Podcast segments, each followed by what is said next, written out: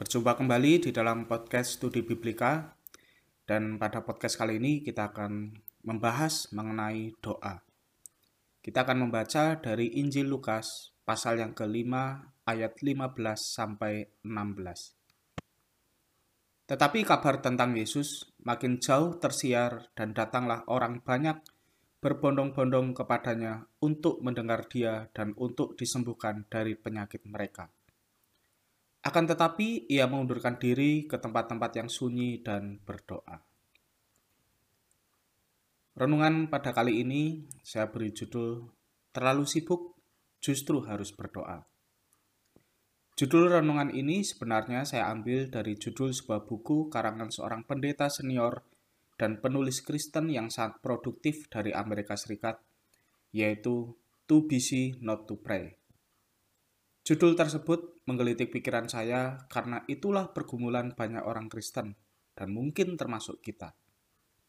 Kita bisa menjadi terlalu sibuk dengan rutinitas harian, apalagi para pro, bagi para profesional ya, yang juga menjadi aktivis gereja. Dan juga terlalu banyak hal-hal yang terlihat mendesak untuk dilakukan. Bahkan sekadar membuka medsos pun bisa menjadi aktivitas wajib bagi sebagian orang pada zaman ini. Doa, sebuah aktivitas yang nampak tidak berarti, menjadi satu hal yang sangat mudah untuk kita coret dari jadwal harian kita. Menurut saya, satu-satunya manusia yang bisa mencoret doa dari jadwal hariannya adalah Yesus. Sebagai anak Allah, dia memiliki kuasa yang tidak terbatas untuk mengendalikan dunia ini. Dia juga memiliki koneksi yang erat dengan Bapaknya. Namun demikian, kehidupan pelayanannya justru memperlihatkan bahwa doa merupakan hal yang sangat penting untuk dilakukan.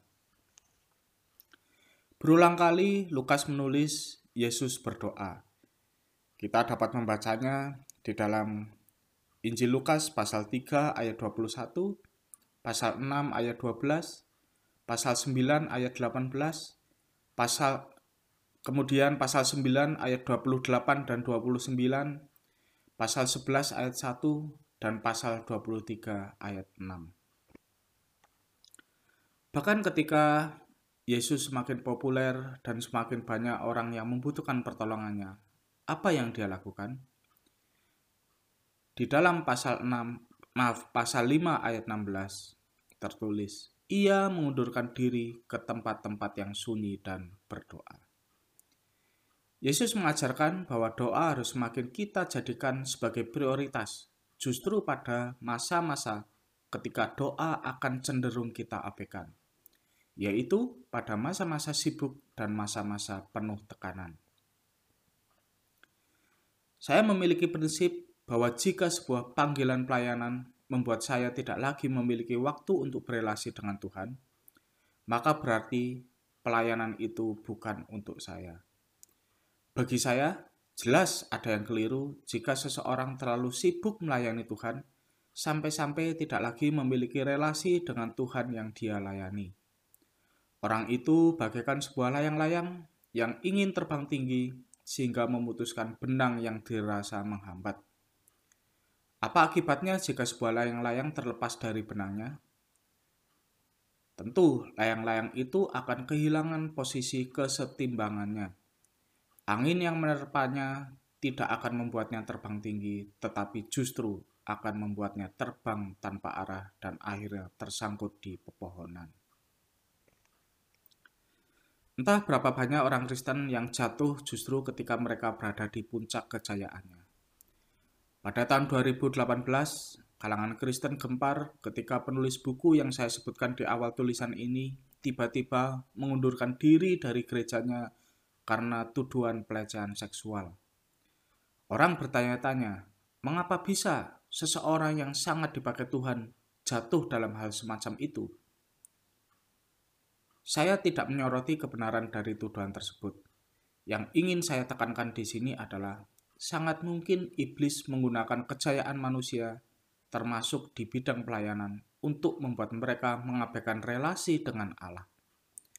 Akibatnya, hidup mereka pun hancur, nyungsep, bak layang-layang yang terhempas di pepohonan. Marilah kita teladani Tuhan Yesus. Jika anak Allah saja memprioritaskan doa dalam kehidupannya, maka itu berarti kita tidak bisa mengabaikan doa dalam kehidupan kita. Maka dari itu, tetaplah berdoa, seperti dikatakan Rasul Paulus dalam 1 Tesalonika 5 ayat 17. Dalam Alkitab Bahasa Indonesia, ini adalah ayat terpendek, namun berdampak besar. Maka dari itu, ingatlah sepanjang hidup kita. Beberapa pertanyaan diskusi untuk membantu kita dalam menerapkan renungan ini. Pertanyaan pertama, bagaimana kehidupan doa Anda beberapa waktu belakangan ini? Jika Anda merasa menikmati doa, mengapa demikian? Jika Anda merasa tidak menikmati atau mengabaikan doa, Mengapa demikian? Pertanyaan yang kedua, apakah perbedaan orang yang menjadikan doa sebagai prioritas dengan orang yang mengabaikan doa? Apa langkah-langkah praktis yang akan Anda lakukan supaya bisa lebih berkomitmen dan menikmati doa?